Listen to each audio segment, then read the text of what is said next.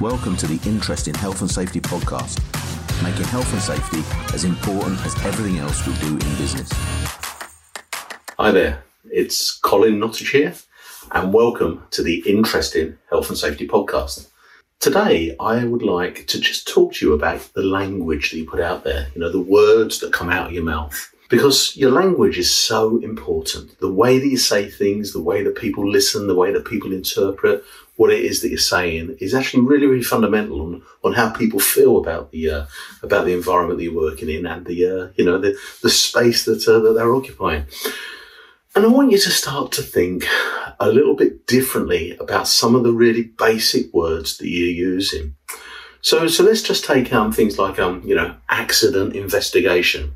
God, you're going to do an accident investigation and it's going to be a health and safety officer that does the investigation and you are going to find non-conformities, you know, and all this stuff is really quite it's really quite negative, isn't it? You know, you know, it's about, you know, it's almost like, you know, the police that are coming to, uh, to, to look at, uh, what it is that's going on and you're going to, you're going to end up with some kind of punishment, something that, uh, you know, that is bad news.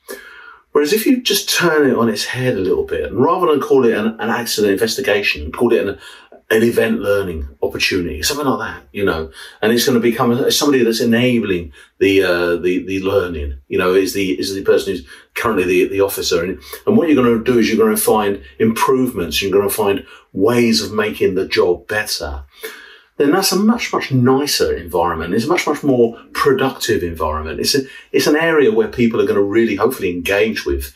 You know, they're not going to feel concerned and they're not going to feel, you know, like they want to be quiet and they're going to be stum. You know, what they're going to do is actually going to really open up, hopefully, you know, if you're using that kind of terminology. So that's just, that's just one area, you know, where it can improve. And if you think about, you know, some of the other language that we actually use within health and safety. You know, it's going to be an audit. You know, we're going to be an audit that's going to be undertaken, you know, by an auditor.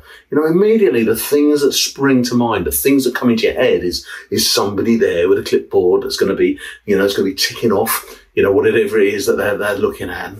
God, you know, nobody likes that, do they? Nobody, nobody actually likes to, to be, to be audited. You know, what people want to do is they want to see, well, how are we doing? You know, this is a, you know, rather than an audit, this is a, this is us, us drawing this line in the sand, you know, putting this, uh, um, putting this point, uh, this point over, of, of actually determining, well, where are we?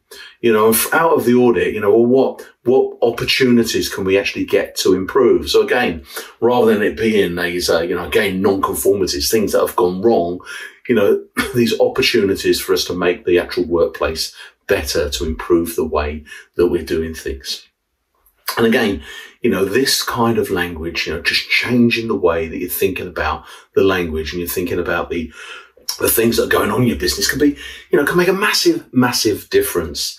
So, you know, there'll be other things that you can, that you can look at within your business, you know, like, you know, risk assessment, you know, the, you know, you're looking at the, uh, the, the, the, the existing controls, you know, well, rather than calling them existing controls, you know, maybe, maybe call them, you know, the, the critical points that we have to have to allow this job to start, you know, and so, so it's, you know, again, it just, it just puts a slightly different emphasis on what it is that we're trying to achieve, you know.